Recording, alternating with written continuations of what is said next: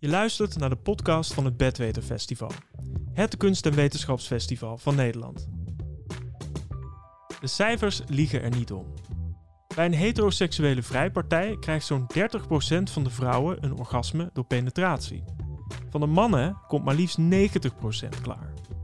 Deze orgasmekloof is volgens psycholoog en seksuoloog Ellen Laan te wijten aan een algemeen gebrek aan kennis en begrip van vrouwelijke seksualiteit. Laan zette zich in haar carrière in voor meer seksuele gelijkheid en sprak hierover op het Bedweten Festival in 2019. Hoe zorgen we ervoor dat mannen en vrouwen evenveel plezier beleven in bed? Luister naar Ellen Laan. Dankjewel. Goedenavond allemaal. Ik vind het ontzettend leuk dat ik hier mag staan. Ik ben wetenschapper, ik ben klinicus, ik zie mensen met complexe seksuele problemen en ik geef natuurlijk onderwijs, dat zijn de academische taken. Maar sinds een aantal jaar noem ik mijzelf naast feminist ook activist. Ik ben een vrouw met een missie. En de missie is dat er veel te veel seksuele ongelijkheid is. En die ontstaat, of die is, wordt in stand gehouden door mythes. En die mythes die wil ik met jullie bespreken. Mythes nou kunnen namelijk heel erg gemakkelijk gedebunked worden, om dat in goed Nederlands te zeggen. Eerste voorbeeld van seksuele ongelijkheid, de orgasmekloof. Als het goed is, hebben jullie hier heel vaak over gehoord. En dat is ook de bedoeling, dat jullie hier heel vaak over horen. Want in 2019, een orgasmekloof? Come on. Laten we eens kijken naar hoe dat er precies uitziet. Um, wat je hier ziet is een grafiek met uh, getallen. Je ziet hier vrouwen, heteroseksueel, lesbisch, biseksueel, mannen, heteroseksueel, homoseksueel, biseksueel. En de, de onderste um, uh, donker gekleurde uh, balkjes die representeren mensen die nooit of bijna nooit klaarkomen tijdens de gemiddelde vrijpartij. Nou, de, de lichtgroene, de mintgroene blokjes geven de mensen aan die ongeveer 50-50 klaarkomen tijdens een gemiddelde vrijpartij. En de andere, de lichtblauwe, die komen altijd of bijna altijd klaar tijdens een gemiddelde vrijpartij. Dus het goede nieuws is dat gelukkig de meeste mensen over het algemeen klaarkomen. Maar ik wil jullie op een aantal dingen wijzen. Ik wil jullie wijzen op het verschil tussen de heteroseksuele vrouwen en de mannen met wie ze vrijen. Dit is de orgasmekloof. 65% van de vrouwen komen altijd of bijna altijd klaar tijdens een gemiddelde vrijpartij. En hetzelfde geldt voor 95% van de mannen met wie ze vrijen. En nou, als je nou kijkt naar de lesbische vrouwen bijvoorbeeld, hè, 86% van de lesbische vrouwen komt altijd of bijna altijd klaar. En ik denk dat we het erover eens zijn dat lesbische vrouwen en heteroseksuele vrouwen hetzelfde lijf hebben, hetzelfde genitalia. Dus daar kan het eigenlijk niet aan liggen. Het verschil tussen lesbische en heteroseksuele vrouwen is dat de laatste vrijen met een man. Ja, daar kan je om lachen, maar dat is echt heel serieuze business. Laten we nog eens even kijken naar uh, orgasmekloof. Want het ideaal, orgasme tijdens penetratie, die kloof is nog veel groter. 60% is die kloof. Want we weten eigenlijk al sinds sheer height in de jaren 70 dat um, ongeveer 30% van de vrouwen, een derde van de vrouwen, komt gemakkelijk klaar tijdens penetratie. En voor mannen is dat nou, ongeveer 90%. En toch is dat ons ideaal. We blijven dat nog steeds het ideaal vinden. Vandaag sprak ik nog een vrouw die een vriendje had. Ze noemde hem een scharrel. Misschien moet ze het daarbij houden. Maar hij was ervan overtuigd. Hij was ervan overtuigd dat het aan haar lag dat zij niet kon klaarkomen tijdens zijn penetratie. Ik kom daar straks uitgebreid op terug. Um, ik, ga nog even, ik laat deze nog even staan, want er zijn eigenlijk nog twee andere dingen die ik ook heel schrijnend vind. Dat is echt serieus. 10% van de vrouwen heeft altijd pijn bij gemeenschap. En toch gaan die vrouwen ermee door. Wat opvallend is, is dat ook de mannen van de partners, van de vrouwen die pijn hebben bij de gemeenschap, doorgaan. Dus kennelijk is penetratie zo ongelooflijk belangrijk dat we doorgaan, ook al doet het pijn. Nou, de derde ongelijkheid waar ik jullie op wil wijzen, die is ook, nou ja, ook even schrijnend. En ik vind eigenlijk dat we daar nou, maatschappelijke boosheid, uh, een verontwaardiging over moeten organiseren. Iedereen, jullie ook. En dat is uiteraard het verschil tussen mannen en vrouwen in de mate waarin ze te maken krijgen met seksueel geweld. Het seksueel geweld komt ongelooflijk veel voor. Meestal zijn de slachtoffers vrouwen. Er zijn natuurlijk ook mannelijke slachtoffers, maar uh, meestal zijn de slachtoffers vrouwen. En dat is echt uh, niet toevallig zomaar geweld. Seksueel geweld is ook seksueel. Hè. Hoe we denken over verschillen tussen mannen en vrouwen voedt eigenlijk de gewoonte om over grenzen van vrouwen heen te gaan. Um, dus ja, ik vind dit schrijnende dingen. Ik vind dat dit echt moet veranderen. Dit is wat mijn boosheid en mijn verontwaardiging voedt. Hoe komen we nou uh, aan deze um, um, uh, verschillen? Nou, om even te blijven bij seksueel misbruik. Wat we meiden en vrouwen leren is dat in de seksuele voorlichting is dat het plezier van de partner eigenlijk belangrijker is dan dat van henzelf. En dat leren ze eigenlijk vooral door al die dingen bij seksuele voorlichting die onuitgesproken zijn. Bij seksuele voorlichting richten we ons op uh, de gevolgen van het orgasme van mannen. Doordat we eh, jongeren zeggen, je moet condooms gebruiken, anders krijg je een SOA of je wordt zwanger. Daarmee zeggen we eigenlijk, jongens komen klaar in de vagina, want anders had je dat condoom namelijk niet nodig. Hè? Vrouwen uh, die, uh, ja, die raken niet zwanger of krijgen geen SOA's als ze zelf klaarkomen. Dus daar is altijd een partner bij betrokken.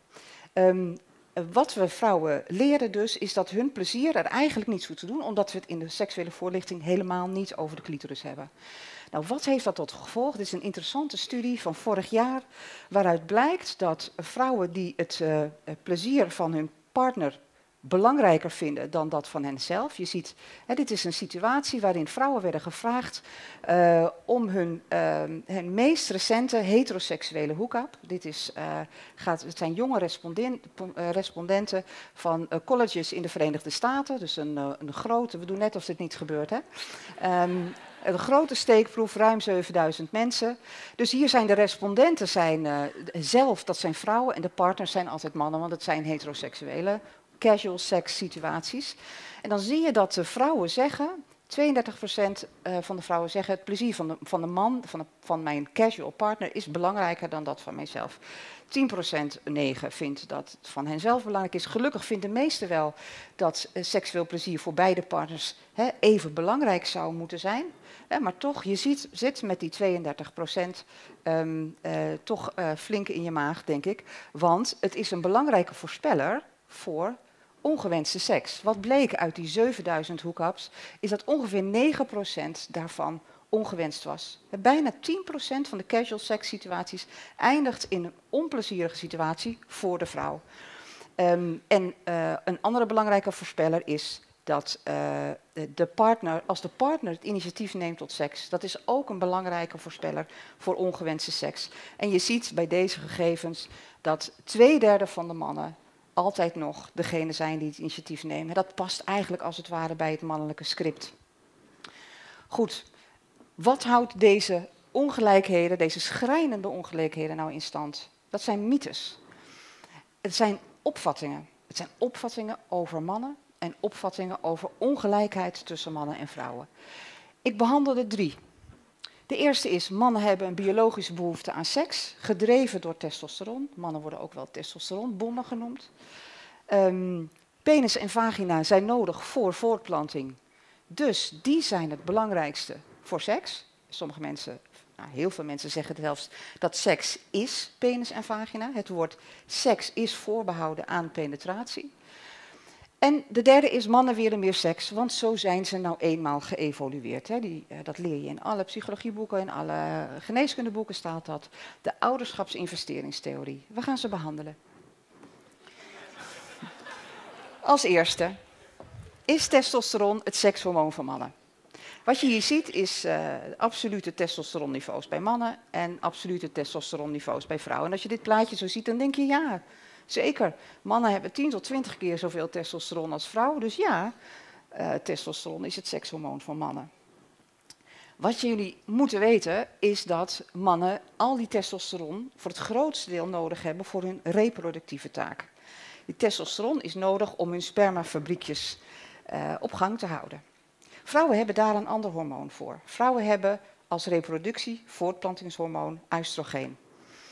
Heel veel mensen denken dus, oké, dan zal voor vrouwen oestrogeen wel het sekshormoon zijn, maar er is nog nooit één vrouw opgewonden geworden van oestrogeen. Geloof me. En nu gebeurt er iets heel jammers, want uh, mijn dia's zijn nu helemaal weg. Um, nou ja, wat er op dat plaatje stond, ja, ze komen gelukkig weer terug, is dat uh, hè, dus mannen hebben inderdaad wel veel testosteron, maar dat is vooral voor reproductie. Een klein beetje wellicht voor seks. Maar voor mannen en vrouwen is het mechanisme van hoe testosteron werkt exact hetzelfde. Zit je namelijk binnen de normale range, en de meeste mensen die gezond zijn hebben genoeg testosteron, dan maakt de hoogte van die testosteron helemaal niet uit voor je zin in seks. En dat is wel wat heel veel mensen denken. Soms is testosteron voor mannen ook eigenlijk als het ware een soort manier om hun emoties uit te drukken. Ik hoorde laatst iemand op tv zeggen, ik voelde de testosteron stijgen om aan te geven dat hij boos werd of opgewonden werd. dus dat idee uh, dat um, testosteron niet belangrijk is voor vrouwen als het gaat om seks en wel voor mannen, is echt niet waar. Wisten jullie bijvoorbeeld dat vrouwen vier keer zoveel testosteron hebben als ze oestrogeen hebben? Dan is het toch heel gek dat we testosteron het mannenhormoon noemen. Hè? Vrouwen, ook vrouwen hebben er meer van. Oké, dus dat is uh, belangrijk om te weten. Testosteron is ook het sekshormoon van vrouwen. En testosteron is alleen belangrijk als je er een tekort van hebt. En dat geldt voor mannen en voor vrouwen. Hebben mannen dan een biologische seksdrift? Nou, heel veel mensen denken ja, seks, hè, libido, seks is een drift. En mannen hebben daar meer van. Volgens dat driftmodel is seks vergelijkbaar met honger en dorst. als je niet eet en als je niet drinkt, eh, dan ga je dood. Uh, en als je, uh, maar dan, je krijgt, als je niet eet en je drinkt, krijg je vanzelf honger en dorst, want anders ga je dood. Dus mensen denken, nou, als je lang geen seks hebt, dan krijg je vanzelf spontaan zin. Maar die vergelijking is vals, omdat het inderdaad zo is dat je, als je niet eet en niet drinkt, uh, ga je dood. Maar als je geen seks hebt, ga je niet dood. Seks is echt van groot belang voor de overleving van de soort, maar is niet van belang voor de overleving van het individu. Sterker nog, het omgekeerde is echt waar. Als je een hele lange tijd geen seks hebt, dan krijg je vanzelf minder zin. En je testosteron daalt. Dus van lekkere, opwindende, belonende seks uh, komt er testosteron vrij, stijgt je testosteron van en er komt dopamine vrij en je brein leert seks is lekker, dat wil ik.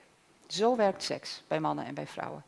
Laten we eens even kijken wat de rol van voortplanting en seks dan eigenlijk wel is. Nou, daar heb ik een uh, cijfervoorbeeldje voor jullie uh, van gehaald, gemaakt als, als de dia's blijven staan. En laten we voorstellen, stel je voor, we zijn seksueel actief tussen ons twintigste en tachtigste. Dat is misschien niet helemaal op u van toepassing, maar het is om het rekenvoorbeeld wat makkelijk te maken. Dat is 60 jaar. Stel, we hebben 100 keer per jaar gemeenschap. Deftig woord, coitus geloof ik helemaal niks van, maar het is wel het ideaal. Het ideaal twee keer per week. We denken dat als we daar niet aan voldoen, dat er iets mis is met ons of met onze relatie. Dus ik denk dat dit echt veel minder is, maar het is wel even handig voor het rekenvoorbeeld. Want dit betekent in totaal dat we in een lifetime 6000 keer gemeenschap hebben, penetratieseks hebben.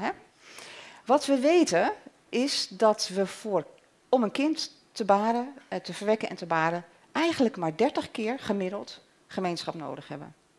Soms gebeurt het in één keer, soms doe je er jaren over om zwanger te worden. Uh, natuurlijk is dat zo, maar gemiddeld 30 keer. We hebben gemiddeld in het Westen twee kinderen per paar, dus we hebben eigenlijk maar 60 keer coitus nodig voor de voortplanting. Dat is 1 procent. Waar denken jullie dat we die andere 99 procent voor nodig hebben? Omdat het lekker is. Zelfs um, voor dieren is dat zo. Zelfs voor rotje, ratjes is genot veel belangrijker dan voortplanting. Jim Faus, een uh, seksonderzoeker in, uh, in Canada, heeft een prachtig experiment gedaan waarbij hij ratjes voor hun eerste seksuele ervaring de, de penis insmeren met lidocaïne. dat is verdovende gel en dan voel je echt niks meer. Uh, hij deed dat met ratjes die, uh, die nog nooit eerder een seksuele ervaring gehad gehad. En hij had, deed dat met ratjes die al heel vaak seksuele ervaringen hadden gehad en seksueel gedrag hadden vertoond. Nou, ratjes, dan kun je die seksuele omgeving helemaal controleren. Dus um, uh, zo'n ratje met zo'n verdoofde penis werd in een seksuele situatie geplaatst met een vrouwtje dat wel seks wilde. Maar ja, daar kwam eigenlijk niks van, want het was, hè, die, dat ratje voelde helemaal niks uh, en uh, was niet opgewonden en deed niks. Maar elke volgende keer dat zo'n ratje opnieuw in zo'n seksuele situatie wordt geplaatst, zonder verdoofde penis, dan heeft hij er gewoon geen zin meer in. Hij heeft geleerd dat seks niet lekker is. In tegenstelling tot ratjes die al 10, 20 keer een seksuele situatie waren geweest, als hun penis een keertje werd ingesmeerd met lidocaïne, ja, zij hadden inmiddels geleerd dat seks lekker was. Dus die ene keer uh, daar hadden ze geen last van.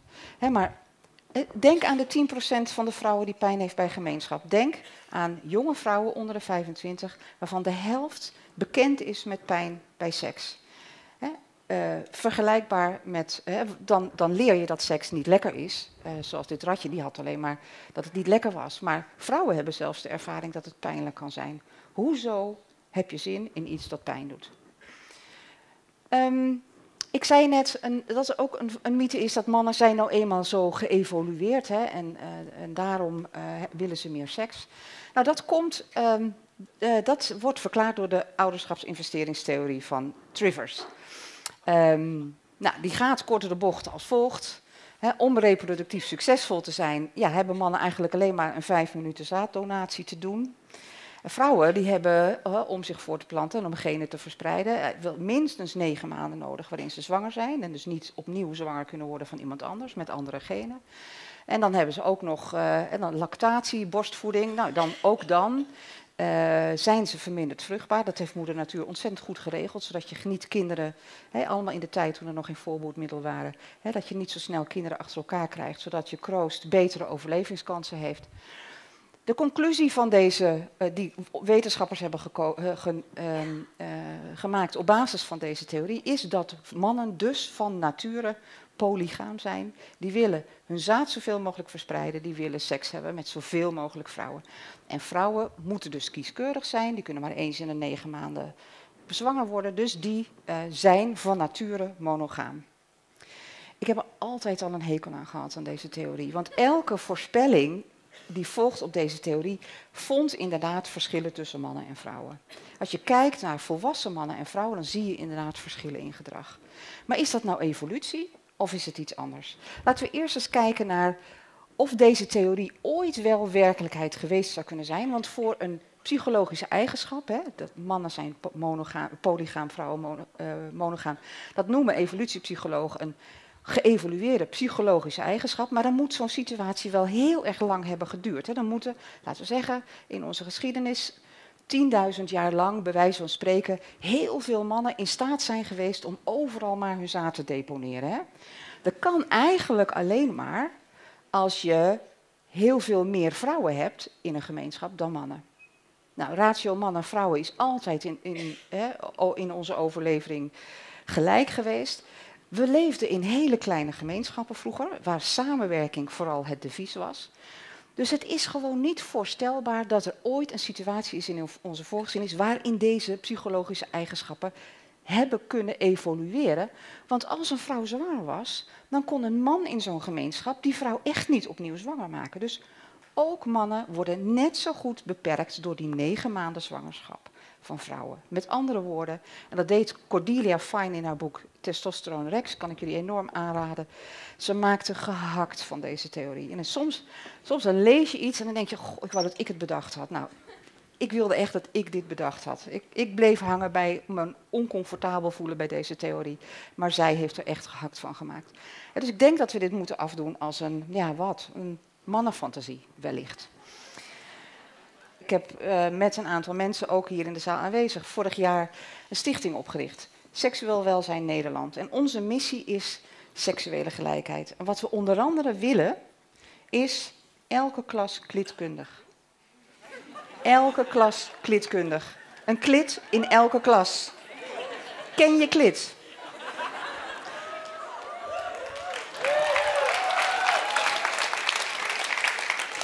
En ik wil jullie hele mooie plaatjes laten zien van die klit. Echt hele mooie plaatjes. Ja. Ehm, maar ja, hè, plaatjes zegt meer dan duizend woorden. Kan ik verder? Kijk, ik kan verder. Ja, kijk. Ja, want het zou kunnen hè, dat je zomaar denkt, hè, dat schuilt een beetje op die evolutiepsychologen, um, um, dat, dat jullie denken dat ik niet in evolutie geloof. Dat is natuurlijk onzin. En het is ook zeker niet, dat ik niet, niet zo dat ik niet in biologie geloof. Want daar worden feministen nogal van beschuldigd hè, door evolutiepsychologen. Ja, jullie negeren de biologie. Maar moet je kijken, als het gaat om seks, daar is die. Biologen negeren de clitoris. In geen enkel biologieboek staat de clitoris goed afgebeeld. Schokkend, hè? Volgend jaar komt het eerste biologieboek voor middelbaar onderwijs uit, waar de clitoris goed staat afgebeeld. Hoe komt dat nou? Dat komt omdat biologen uitgaan van seks is hetzelfde als reproductie. Dus zij denken, wat ons het meest reproductief succesvol maakt, en dat is natuurlijk inderdaad wel penis in vagina seks, dat zal ik als feminist absoluut niet ontkennen. Maar de consequentie van dat denken is dat ze denken dat moet dus ook het lekkerst zijn. Nou, en dat gaat helemaal op voor mannen. Sterker nog, we hebben eigenlijk de heteroseksuele seksuele situatie zo ingericht dat die vooral het genitaal van mannen dient. Dus dat klopt helemaal voor hetero mannen.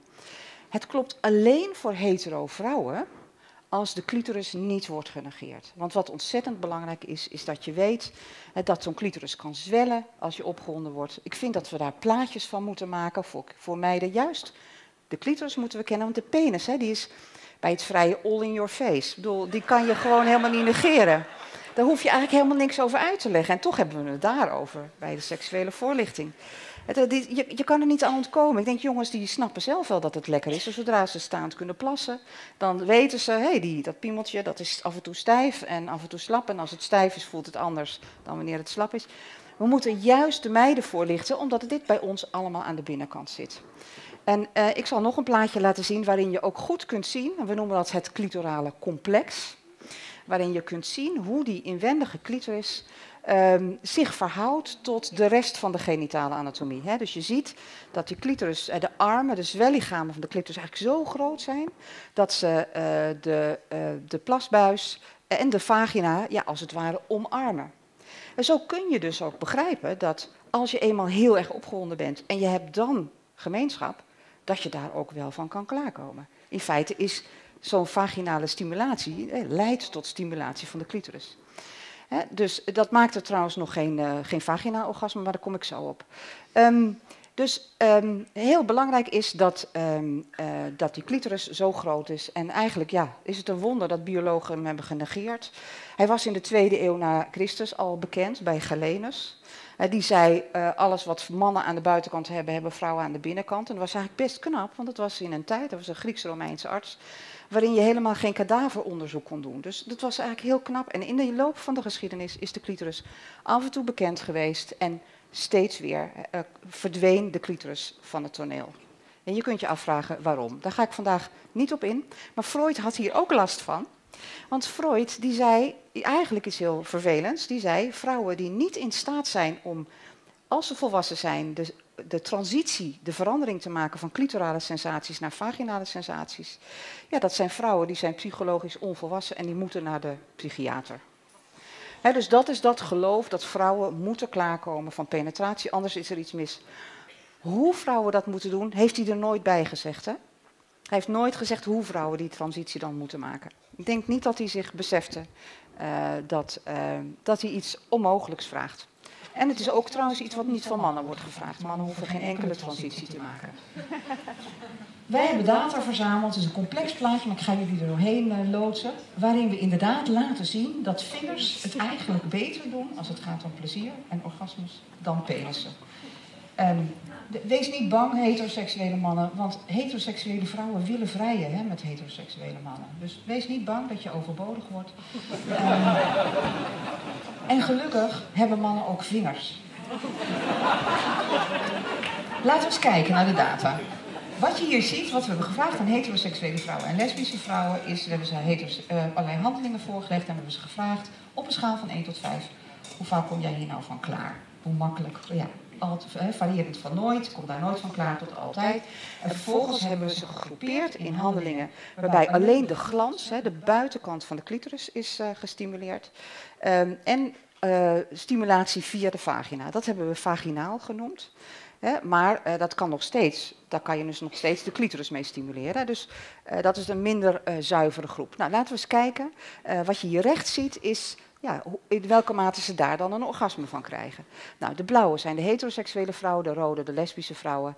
Als je kijkt naar de heteroseksuele vrouwen, dan zie je dat ze in een gemiddelde vrijpartij evenveel clitorale stimulatie krijgen. Is niet significant als vaginale stimulatie.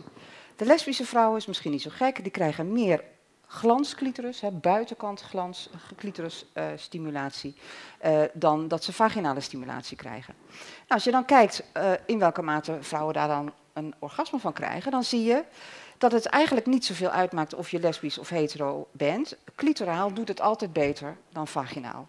Eigenlijk wisten we dat ook al. Um, wel opvallend is dat je in alle beide locaties, als het ware, lesbische vrouwen het beter doen dan de heteroseksuele vrouwen. En dat is eigenlijk best curieus, zeker als je kijkt dit met dit vergelijkt. Dus de lesbische vrouwen hebben minder vaginale stimulatie en toch krijgen ze er vaker een orgasme van. We hebben gevraagd aan die lesbische vrouwen, waar heb je die vaginale stimulatie dan mee? Nou, 4%, of vier vrouwen zeiden, dus veel minder nog dan 4%, 4% van de vrouwen, uh, vier vrouwen zeiden, we gebruiken heel af en toe wel eens een dildo. Dat lijkt het meest op een penis. Hè? Maar meestal gebruiken ze natuurlijk vingers. En het is ook voorstelbaar dat vingers het veel beter doen dan uh, penissen. Even terug naar dit plaatje. als je twee vingers zou inbrengen hier in de vagina en je maakt, je doet dat zo, en je maakt een kom hier beweging, ja, dan stimuleer je dus eigenlijk de achterkant van de clitoris. En ook een beetje zwelweefsel rond de plasbuis. Ja, en ik heb eerlijk gezegd, ik ben ook hetero, hè. Ik heb eerlijk gezegd nog nooit een penis een kom hier beweging zien maken. ik, ik denk ergens ook... Ik denk ergens ook dat we dat mannen helemaal niet kwalijk moeten nemen. Hè? Moeten we mannen niet kwalijk nemen. En nogmaals, gelukkig hebben mannen ook vingers. Hè? Daar kunnen ze het wel mee. Oké. Um, dus vingers doen het beter dan penissen. Ik denk dat dat wel een goede conclusie is. En een andere conclusie is dat vaginale orgasmes dus eigenlijk niet bestaan. Hè? En daar is een hele goede reproductieve reden voor. En die reproductieve reden is dat de vagina een baringskanaal is. Stel je voor dat de vagina net zo gevoelig is als het eikeltje van de clitoris. Misschien waren we als soort dan echt uitgestorven. He, omdat vrouwen gewoon echt seks weigeren of uh, doodgaan tijdens de baring. He, dus, er is een hele goede reden voor. Dus maak je niet meer zorgen, vrouw, als je niet klaarkomt tijdens gemeenschap. Er is een he, dus moeder natuur heeft dat zo voor je geregeld. Die heeft ook geregeld dat die clitoris wat verder af is van die vagina, zodat je na een baring nog steeds kunt klaarkomen. Hartstikke goed geregeld. Als je dan toch wil dat vaginale orgasmes wel bestaan, dan moet je accepteren dat alleen mannen die hebben. Alleen mannen hebben vaginale orgasmes. Als ze klaarkomen in een vagina. Ja, je zit nog wel een beetje een verhaal achter. Dit is een uh, t-shirt die gemaakt. Ik mocht vorig jaar op uh, Lowlands uh, optreden. En er werd mij gevraagd: bedenk eens een quote waarmee je mannen, mensen de tent in kunt lokken. Hè. Nou, dus ze hadden daar een t-shirt van gemaakt. Tot nu toe nog een unicum, hangt bij mij in de kast. Maar misschien moeten we merchandise van maken. Ja, want ik vind dit wel een ongelooflijk goede quote. Oké, ik geloof dat jullie het ermee eens zijn. Tussenstand. Even heel kort. Er is geen bewijs voor een biologische drift bij mannen. Um, wel voor het tegendeel. Testosteron is ook het sekshormoon voor vrouwen. De natuur of de biologie of de evolutie zijn geen goede verklaringsmodellen voor de menselijke seksualiteit. Het zijn ook niet toevallig steeds modellen die uitkomen op ongelijkheid tussen mannen en vrouwen. Biologen maken geen onderscheid tussen voortplanting en seks en ze negeren de clitoris. Echt, foute boel. Het heteroseksuele script is niet goed voor vrouwelijk genot, tenminste als mannen alleen hun penis gebruiken. En dat zou ik jullie echt afraden. Er is, als we kijken naar de wetenschap, is er echt veel meer bewijs voor gelijkheid dan ongelijkheid. En daar wil ik de laatste vijf minuten, ik loop iets uit, uh, maar de laatste vijf minuten wil ik daar uh, aan besteden. Laten we kijken naar het mechanisme van opwinding. Is bij mannen en vrouwen precies hetzelfde. Ja, mannen hebben een penis en vrouwen hebben een inwendige clitoris. Maar er is altijd een seksuele prikkel nodig. Die moet je brein verwerken. Um, en uh, daar moet je aandacht voor hebben ook. Je moet goed kunnen voelen. Vrouwen eigenlijk misschien nog wel meer dan mannen. Nogmaals, hè, omdat ze eigenlijk niet kunnen zien wanneer ze voldoende opgewonden zijn. Wanneer die clitoris voldoende opgewonden is. En mannen hebben altijd nog visuele feedback. Hebben vrouwen niet. Maar dat leidt allemaal tot doorbloeding van de penis en dat clitorale complex en tot lubricatie, dus het vochtig worden. De vaginawand is bekleed met hele kleine bloedvaatjes, capillaire noemen we dat. En als er heel veel bloed in komt, hè, dat gebeurt als je brein seksuele informatie verwerkt, ja, dan, dan wordt eigenlijk, uh, komt er zoveel druk in dat vat dat uh, het bloedplasma naar, naar buiten wordt geperst, dus de vaginawand in. Dus het is eigenlijk een zweetreactie over de hele, zich ook verlengende vagina. Dus vrouwen hebben ook echt een seksuele respons nodig voordat ze penetratie kunnen hebben. En dat, ook dat is hetzelfde met mannen. Want als mannen geen erectie hebben, kunnen ze ook niet penetreren. Dus mannen moeten ook opgewonden zijn voor penetratie. Dus heb je weer een gelijkheid. Het enige, ja, toch wel grote ongelijkheid is dan weer dat ik eigenlijk vind dat degene die het genitaal van vrouwen heeft ontworpen terug naar de tekentafel moet. Want het probleem is dat mannen beschermd worden door een genitale anatomie. Als ze geen stijven hebben, kunnen ze niet penetreren. Als vrouwen niet opgewonden zijn, kunnen we wel penetreren. Maar daar betalen we dus een prijs voor. Geen orgasmes en pijn. Oké, volgens mij hebben jullie het helemaal door. Laten we kijken naar een hele recente studie. Dit is ook zo'n prachtige mythe. Hè? Mannen zijn visueel ingesteld en vrouwen niet. Nou, wat blijkt? Net uitgekomen in een heel belangrijk blad, PNAS. Uh, Proceedings of the National Academy of Science, een enorm gerenommeerd blad. Een meta-analyse, in meta-analyse worden vergelijkbare studies op één hoop gegooid, wordt nieuwe statistiek gedaan en gekeken. Hè, natuurlijk over heel grote steekproeven. Dit ging uiteindelijk over 1850 mannen en vrouwen. 61 studies waarin men, mensen met hun brein de scanner in waren gaan en daar uh, seksuele uh, prikkels, visuele seksuele prikkels kregen aangeboden, filmpjes of foto's. En wat blijkt, in, in die hersengebieden overal is er geen verschil in de manier tussen mannen en vrouwen, in de mate waarin delen van het brein daarop reageren. Dus echt, de wetenschap zegt, mannen en vrouwen zijn gelijk. Nog een meta-analyse uit 2010, waarbij er gekeken is naar verschillen tussen mannen en vrouwen. 30 seksuele gedragingen en attitudes zijn onderzocht. Daarvan waren geen grote verschillen, maar vier matige verschillen en een, een handjevol kleine verschillen. Waarom zeg ik dit nou zo nadrukkelijk? Het is, als je heel veel proefpersonen hebt, dan, heb je, uh, dan is het kleinste verschil is significant. Dus significantie is niet zo van belang. Hè. Daar rekenen veel wetenschappers mee. Effectgrootte is veel belangrijker. Nou, een matig verschil in termen van meneer Cohen is, een, uh, is punt 50.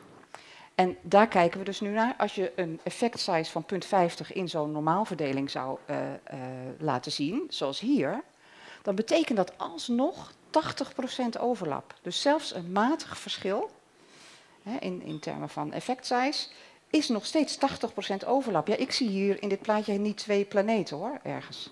Dit is gewoon echt één planeet. Wat zijn de vier grote of de matige verschillen? Nou, de usual suspects. Mannen kijken meer porno, mannen masturberen vaker, hebben meer sekspartners en zijn meer geïnteresseerd. Daar is die van Trivers. Meer geïnteresseerd in casual sex. Laten we daar nou eens naar kijken. Echt in wat meer detail. Dat hebben Alexander en Fisher gedaan in 2003. Ze hebben gevraagd aan mannen en vrouwen: masturbeer je, hoe vaak masturbeer je en hoe vaak kijk je porno? En ze hebben dat, die twee variabelen op elkaar geplakt en ze hebben dat soloseksueel gedrag genoemd. En ze hebben daarna gevraagd in drie verschillende condities. De eerste is de exposure threat condition. Dat is als het ware de conditie waarin ik nou, aan jou vraag, hè, ik ben de proefleider, jij de proefpersoon, ik vraag aan jou hoeveel sekspartners heb je gehad, hoeveel vaak masturbeer je. Dan geef jij mij antwoord en dan weet ik dus meteen iets over jou. Dat is een situatie waarin genderstereotypen heel sterk uh, acteren dus dat zie je ook hier. In die exposure threat condition geven mannen aan veel meer soloseksueel gedrag te doen dan vrouwen. Ook in de anonieme conditie zie je seksverschil. Dat is de manier waarop we meestal data verzamelen. een, anonieme survey. Maar daar zie je, je je zelfbeeld en je mannelijkheid en je vrouwelijkheid beïnvloedt wat, je, wat je rapporteert. Zij hadden een lie detector condition. Kan ook alleen maar in Amerika trouwens. Hè, want wij geloven niet dat je met leugen zo'n huidgeleidingspolygraaf kunt zien of iemand liegt. Nou, in, in, Amerika hebben ze natuurlijk al die detective series. En ja, daar worden mensen voortdurend aan de polygraaf gehangen. Dus, in Amerika geloven ze dat wel. Hè, dus dat was voor hen ook, dat checkten de onderzoekers ook, dat was echt reëel. Mensen geloofden dat je kon zien aan die uitslag of mensen liegen. En wat zie je dan? Dan zie je nauwelijks meer verschil tussen mannen en vrouwen. Ook opvallend is uh, dat de mannen eigenlijk helemaal niet zo bewegen hè, in deze drie condities. Het zijn vooral de vrouwen die meer seks gaan rapporteren. Zien wij hier slutshaming in actie? Ja, ik denk serieus dat dit eigenlijk een voorbeeld is. Vrouwen die zeggen van seks te houden, die worden geslutshamed. Vooral vrouwen doen dat. Moeten mee ophouden. Um, laten we eens kijken naar meer seksuele partners. Zelfde experiment. Kijk eens helemaal naar rechts. Vrouwen rapporteren meer partners. Dat was altijd echt een groot probleem hoor in de seksologie.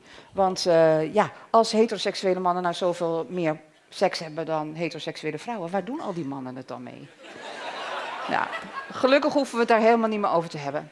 Want wat we ook, hè, seksonderzoekers hebben zich ook schuldig gemaakt aan die male bias over vooroordelen over mannelijke seksualiteit. Dus het onderzoek naar seksueel verlangen van mannen is echt nog maar heel kort op gang gekomen. Want ook seksonderzoekers hebben heel vaak gedacht, net als ieder ander, mannen hebben eigenlijk altijd zin. Nou, uit recent onderzoek blijkt dat dat echt niet zo is. Er is een mooi boek over geschreven. Mannen hebben niet altijd zin. En mannen willen niet maar één ding. Uh, mannen hebben soms ook seks tegen hun zin of om hun partner te plezieren, wat vrouwen ook doen. En vrouwen vinden dat heel ingewikkeld als mannen geen zin hebben. Dan gaan ze onmiddellijk weer aan zichzelf twijfelen, ben ik niet aantrekkelijk genoeg? Dus dat zijn allemaal mechanismes die een rol spelen. Dus mijn conclusie is, we komen allemaal van Mars. Mijn tips aan jullie, hè, omdat je dus zin krijgt van lekkere seks, is om seks gewoon lekker te maken, maar dan wel voor iedereen. En die tips die ik daarvoor heb, die zijn ook geldig voor iedereen. Even in het kort. Ontspan je lijf. Durf te voelen. Voelen is eigenlijk het enige wat je goed moet kunnen voor lekkere seks. En vrouwen vooral, hè, omdat wij niet kunnen, uh, aan de buitenkant kunnen voelen uh, of we voldoende opgronden zijn voor penetratie. Dus let op je eigen opwinding. Als je er niet op let, dan neemt je opwinding niet toe. Dus voelen is ongelooflijk belangrijk. Dan laat je aanraken op een manier die past bij je genitale anatomie. Nou, mannen hoeven dat eigenlijk nauwelijks te doen. Ik krijg vaak de vraag van, goh, waarom, waarom van vrouwen ook van, ik doe er zo lang over om opgewonden te worden en klaar te komen. De implicatie is meestal, mijn partner doet zo zijn best en ik vind het zo zielig voor hem dat ik er zo lang over doe. Maar weet je, als we mannen in seksuele situaties zetten en we raken hun penis niet aan, dan denk ik dat mannen ook heel lang doen over een orgasme. dus we, we zijn gewend om te vrijen op een manier die past bij de genitalia van mannen. Dat is het heteroseksuele script. Dus, ik zei het al, word klitkundig. Iedereen. Iedereen moet weten dat een clitoris toeneemt met opwinding van, eh, van, nou ja, van, van minder niet gezwollen tot gezwollen. Uh, en dat de kans dan groter is dat je klaar kan komen. Dus zeg wat je lekker vindt, niet faken, geen pornoscript afdraaien. Dat is wat ik jonge mannen en vrouwen zo vaak hoor zeggen in mijn spreekkamer. Stop met doen wat je, lekker, uh, wat je denkt dat er van je wordt verwacht, maar niet lekker is. Tolereer geen handelingen die niet bijdragen aan je opwinding. Uh, onvoldoende opwinding, geen penetratie. Dus mijn oproep aan jullie is: laten we seksuele gelijkheid de norm maken. De wetenschap ondersteunt dus ons. Dus weg met mythes van ongelijkheid. Laten we bouwen op de feiten van gelijkheid. Dank jullie wel. Nou.